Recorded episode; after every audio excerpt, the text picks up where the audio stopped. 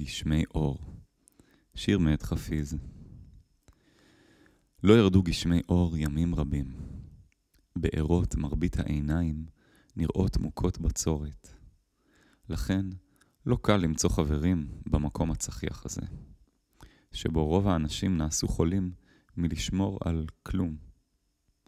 בשיירה הקדמונית הזו, קריירות וערים עשויות להיראות מציאותיות בחום המדבר העז הזה.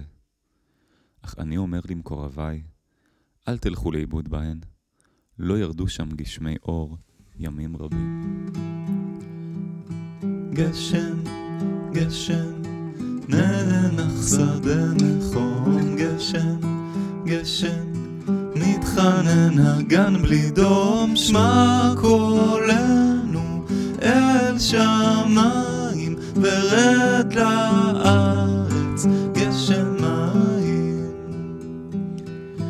גשם, גשם, נשתחה והקרן עד. גשם, גשם, בשדה ילחש כל בת. שמע קולנו אל שמיים ורד לארץ גשם מים.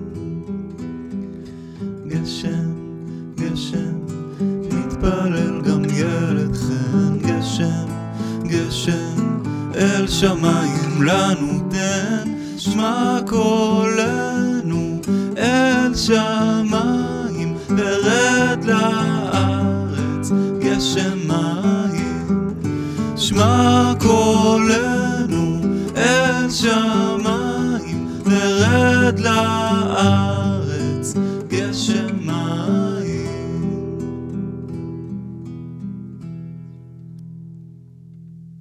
זו הייתה תפילת הגשם של לוין קיפניס. אז שלום לכם וברוכים הבאים לפודקאסט של נעשה אדם. אי קטן של התבוננות, תרגול, ניגון בתוך היום יום. אני עקיבא נתן, אני מוזיקאי יוצר. מלווה תהליכים ליחידים וקבוצות בחיבור לרוח היהודית, לסוגי מדיטציה ועבודה עם הדמיון. ושמח מאוד להיות איתכם כאן בפרק הזה היום. כמה מרגש הגשם הראשון. הריח הזה וההרגשה שהעולם כמו נולד מחדש, נשטף, כל המציאות פשוט מתחלפת ברגע אחד. נעשה אדם. בתיאור הבריאה השני, בפרק ב' של ספר בראשית, בריאת האדם מקושרת באופן ישיר לגשם. וכך כתוב שכל עשב השדה וכל שיח השדה טרם צומחים. למה? כי לא המטיר השם אלוהים על הארץ, ואדם אין לעבוד את האדמה. נשמע כמו שתי סיבות, זאת אומרת אין צמיחה בעולם, בגלל שעדיין אין גשם, השם לא המטיר על הארץ, וגם כי אין אדם שיעבוד את האדמה, שיטפח אותה. אבל חז"ל ורש"י מביא, מסבירים את זה אחרת, שזו בעצם אותה סיבה. אין צמיחה בעולם מפני שאין גשם. ולמה אין גשם? מפני שאדם אין לעבוד את האדמה, ואין מכיר בטובתן של גשמים. אין בעצם מי שיבקש את הגשם ויעריך אותו ויתפלל עליו. לכן אין גשם בעולם ולכן אין צמיחה בעולם. אז מה עושים? בוראים אדם, יצור כזה, ויצר השם אלוהים את האדם, אפר מן האדמה, ויפח באפיו נשמת חיים. ואז יש אדם בעולם, והוא יכול להתפלל על הגשם. האמת שזה נשמע כמעט ציני, לא? ככה, כל ההוויה האנושית הזאת, כל מה שכרוך בה, כל הצער והמכאוב, הכל בשביל שמישהו יתפלל על הגשם, לא אפשר היה לחשוב על פתרון אחר, התפלת מים או לא יודע מה. איך זו התכלית של בריאת האדם, כן? רק בשביל להתפלל על הגשם. אז זה נשמע קצת מוזר. אבל אולי יש כאן שער לאיזו התבוננות, ומשהו מאוד מהותי בהוויה האנושית שלנו. כנראה ההוויה האנושית הזו קשורה באופן בסיסי ליכולת להתפלל ולבקש. מה זו בכלל תפילה? אז אני מרחיב על זה מאוד בסדנה הפרונטלית של נעשה אדם, מי שהיה. אבל כאן בפרק הזה אני רוצה להתמקד בנקודה אחת, וזו היכולת להיות צמא. היכולת להיות צמא, היכולת לבקש, להיות חסר, להתגעגע. שזה בעצם היסוד של התפילה. זה נשמע כל כך פשוט, אבל זה גם כל כך לא. האם אני מעז באמת להרגיש את החיסרון שלי ופשוט לבקש עליו? בלי לברוח לפתרונות, לאקטיביות. פשוט לחוות במלואה את תחושת החסר הזו, את ההזדקקות שלי, את הבקשה שלי.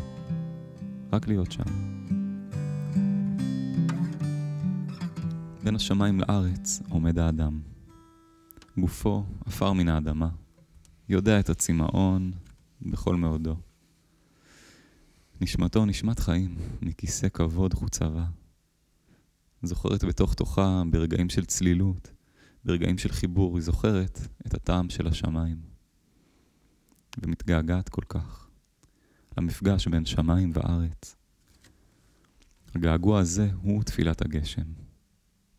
שמיים אהובים רדו אלינו, התגשמו אל תוכנו, ערבו את צימוננו. כמה התגעגענו. העניין הוא שזה לא כל כך פשוט להישאר בגעגוע הזה, בצימאון הזה, בבדידות הזו. הרבה פעמים כשאני פוגש את זה, אני ישר מנסה לסתום את החור הזה שנפער, עם 1001 פתרונות במקרה הטוב, ועם הסחות דת והתמכרויות במקרה הפחות טוב. העיקר לא לחוות את הצימאון. אז שיר נוסף של חפיז מדבר ממש על הנקודה הזו, והוא מצווה, אל תוותר על בדידותך כה מהר. אז הנה השיר.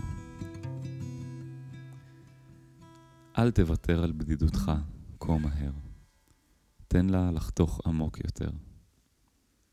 תן לה לצוס ולתבלן אותך, כפי שרק חומרי גלם אנושיים, ואפילו אלוהיים, כה נדירים, יכולים.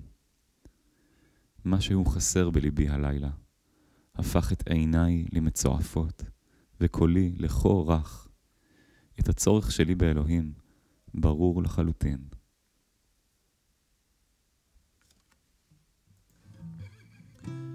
גם הסיפור הבא של רבושר פרוינד, צדיק ירושלמי מופלא, מדבר על אותה נקודה.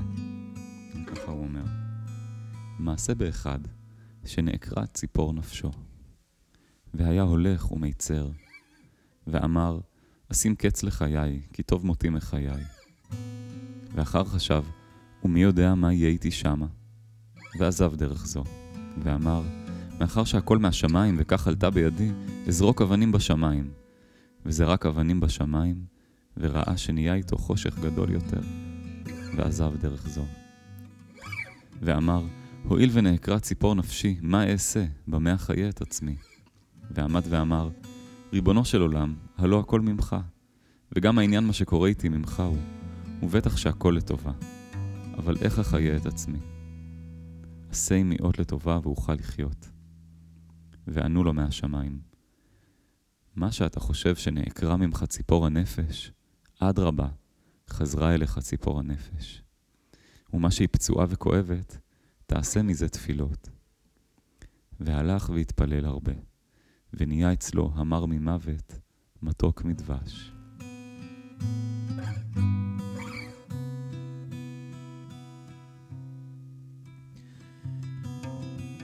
קשה להוסיף מילים אחרי הסיפור הזה.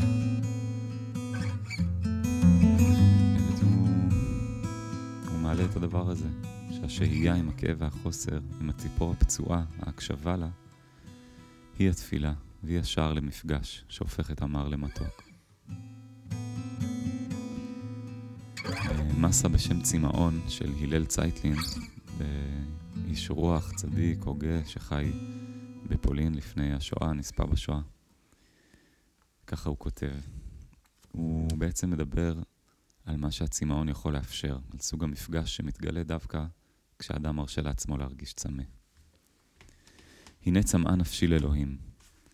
הולך אני לבקשהו, ואולם גם טרם אמצאהו, אדעהו. יודע אני את החסר לי, יודע אני אל מה נפשי הומיה. עוד טרם אטעם מן המים אשר לפניי, עוד טרם אדע את טיבם, ואולם ידוע אדע, כי צמא אני להם. ואם גם יבש הנחל, ואם גם כל מעיין ונחל יבוש יבש, צמאוני לא יחדל. ואם גם אדמה כדבר המים, הגה ריק הוא, כי חזון המים חזון שב הוא. גם אז לא יחדל צמאוני. אם יש מים בעולם ואם אינם, צמאי ישנו בוודאי. אין הצמא יודע יש ואין. הצמא יודע רק את החסר, והלוך ילך לבקשהו. אם אשמע ללהג בני חלוף האומרים אין אלוהים, צמאוני לאלוהים לא יחדל. אם אין אלוהים מחוץ עלי, הנה ישנו בצמאוני. אז הצמא הזה הוא עצמו, ההתחלה של הקשר והמפגש, ההתחלה של הרוויה. הגשם בעצם קיים שם בתוך הצמאון הזה שלנו אליו. אז אפשר לומר שיש כאן איזו חזרה פשוטה, אבל גם רדיקלית ומזעזעת, לדבר הפשוט הזה שנקרא תפילה. אני חסר. זה התמצית של להיות אדם, להיות חסר. ואפילו קצת חסר אונים לפעמים, בחלק מהסוגיות שיש לנו בחיים. ולכך נבראנו. לכך נבראתי, כדי להרגיש חסר. כדי להרגיש צמאון. ולבקש עליו, ולהיות אנושי. לא כדי להצליח, לא כדי לשלוט במצב, לא כדי להיות כאלוהים, אלא כדי להיות אדם, מתפלל, כוסף. ומה אם בצלמנו כדמותנו? לכאורה האדם כן נברא כדי להיות כאלוהים, כדי למצוא פתרונות, לכבוש את העולם. האדם המערבי לקח את הרעיון הזה ממש לקצה של הניסיון והיומרה לשלוט בכל היבט של החיים. איך זה משתלב עם העמדה של תפילה וחיסרון? אני חושב שזו שאלה טובה למחשבה, התבוננות, ואני אשמח לשמוע. אם יעלה לכם משהו, מוזמנים לכתוב לי. איך באמת עובד הדמיון, מה המשמעות של דמיון לאלוהים בתוך עולם שבו ההוויה הבסיסית ביותר שלנו היא חיסרון והזדקקות. אני רוצה לשתף אתכם בלחן שלי לשיר של חפיז. בעצם לקחתי את השורה הראשונה לשיר של חפיז שהקראתי, אל תוותר על בדידותך כה מהר, תן לה לחתוך עמוק יותר. השורה הזאת מאוד מאוד הייתה לי עוצמתית, אז הלחנתי אותה והמשכתי עם מילים שלי. מקווה שתאהבו.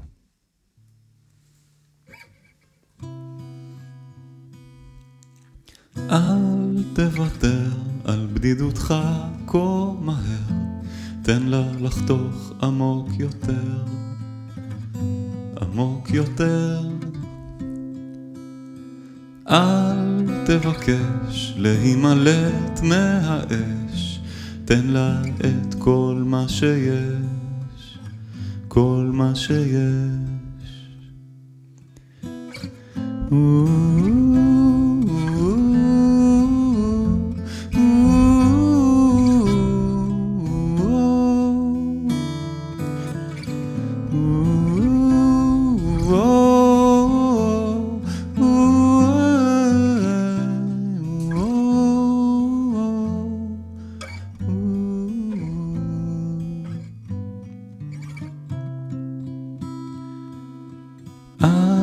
תוותר על הטירוף כה מהר, יש בו סוד עמוק יותר, עמוק יותר. די כבר לרדוף את התהום לעקוף, עמוד עירום מול האינסוף, מול האינסוף.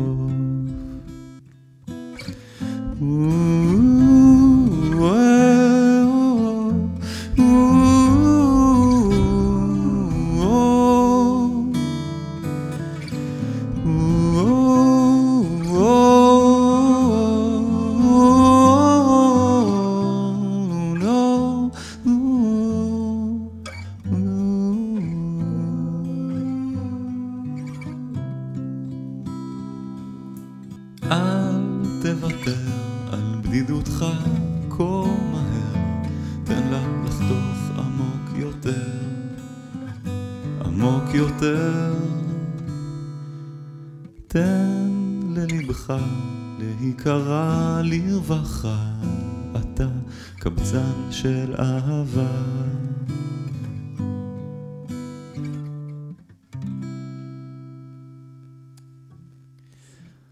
אז כאן מתגלה הסוד של הגשם. דווקא ברגע שאנחנו מעיזים להיות הכי חסרים וצמאים, לא לזוז מהצורך והכאב והגעגוע, ברגע האנושי וחסר היומרה הזה, שאני פשוט מרים ידיים אל השמיים. שם מגיע הפלא של הגשם, הפלא של המפגש.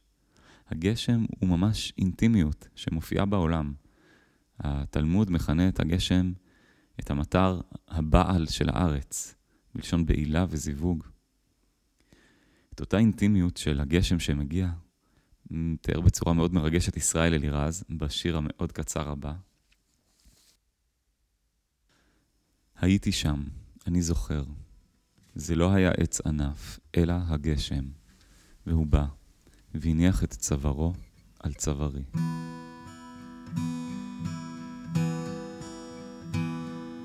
ועוד רגע של מפגש גאולי עם הגשם בשיר של זלדה. הגשם הראשון, אלפי רבבה רעננות, בלי אות של קין. והדווי לא ילחש עוד לנפשי, אני המלך. לא יגיד עוד, אני השליט. כל טיפה וטיפה היא זיקה, ביני ובין הדברים. זיקה, ביני ובין העולם. וכאשר הלילה מעלה את התהום, התהום מעלה שדות וגנים.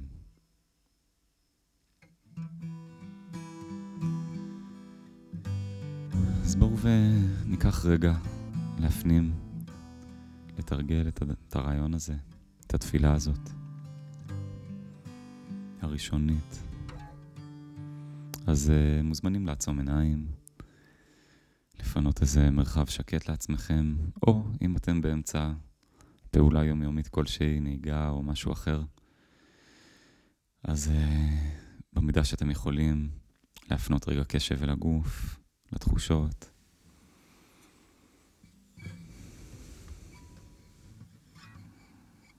נשים לב למגע שלנו עם הקרקע, למשקל של הגוף.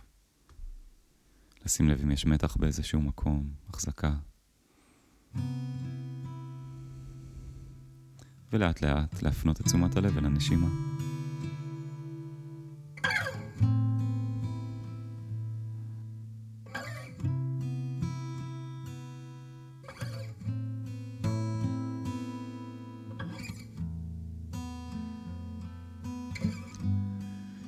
חשים את המגע של האוויר עם קצה הנחיריים, בשאיפה ובנשיפה.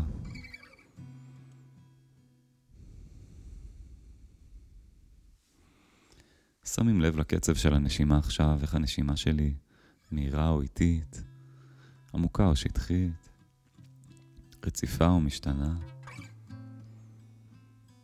שמים לב למסע שעובר האוויר בתוך הגוף, ולאט לאט מאפשרים לו קצת להתרחב ולגדול.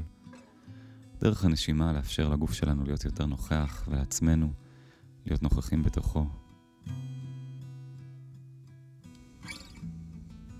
שאיפה ונשיפה. עם כל שאיפה התרחבות, מפגש עם עוד אזורים בגוף. עם כל נשיפה, שחרור והוצאה של כל האוויר, וגם של איזו מתיחות אם ישנה. עוד כמה נשימות כאלה.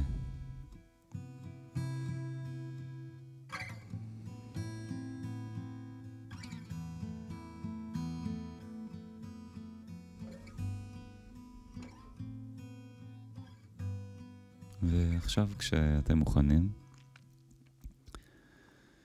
נוכחים, נושמים, נאפשרים לעצמנו לחשוב על איזושהי סוגיה בחיינו שתקועה, שמצריכה תפילה.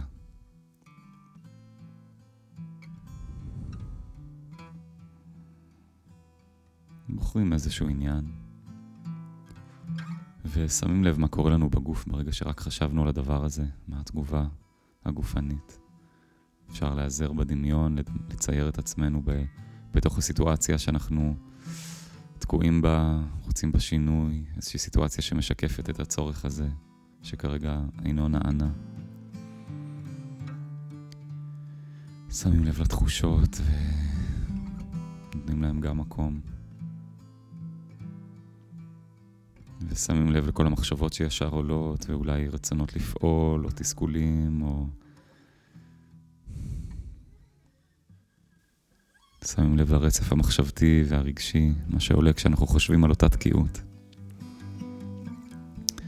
ועכשיו ננסה לרגע לפנות את כל זה. לקחת עוד נשימה עמוקה שאנחנו פותחים בה את בית החזה ואת הלב. ממש ממש פותחים. עם כל הפגיעות שיש בדבר, עם כל התחושה החשופה שיש בזה. פותחים את קדמת הגוף. ושוב מתבוננים באותו צורך ומרגישים פשוט את הצורך, את הרצון, את הבקשה. וממשיכים לנשום. ואפשר להפנות את הבקשה הזו גם כלפי מעלה, כלפי השמיים. אפשר לפתוח את הידיים ולהרגיש שכרגע אני לא מתאמץ, לא מחזיק משהו. לא מנסה לפתור את זה, מכיר בכך ש... עם כל הכבוד והחשיבות להשתדלויות ולמאמצים שלי, הם מוגבלים. ואני לא יכול לפתור את זה לבד. ואני זקוק וצריך רחמים ועזרה. ופשוט להישאר בנקודה הזאת של הבקשה. תראו ככה איך היא מרגישה אצלכם, מה המילים שלה, מה הרגשות שלה. להפוך לבקשה. מה תנועת הגוף של הבקשה? מה הנשימה של הבקשה?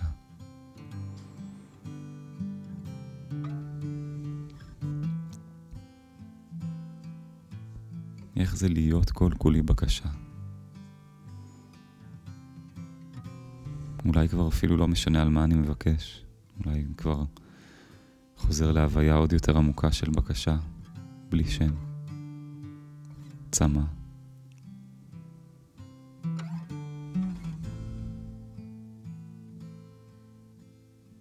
איך זה להיות שם? מה עולה בתוכי?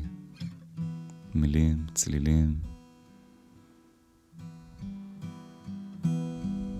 רגשות.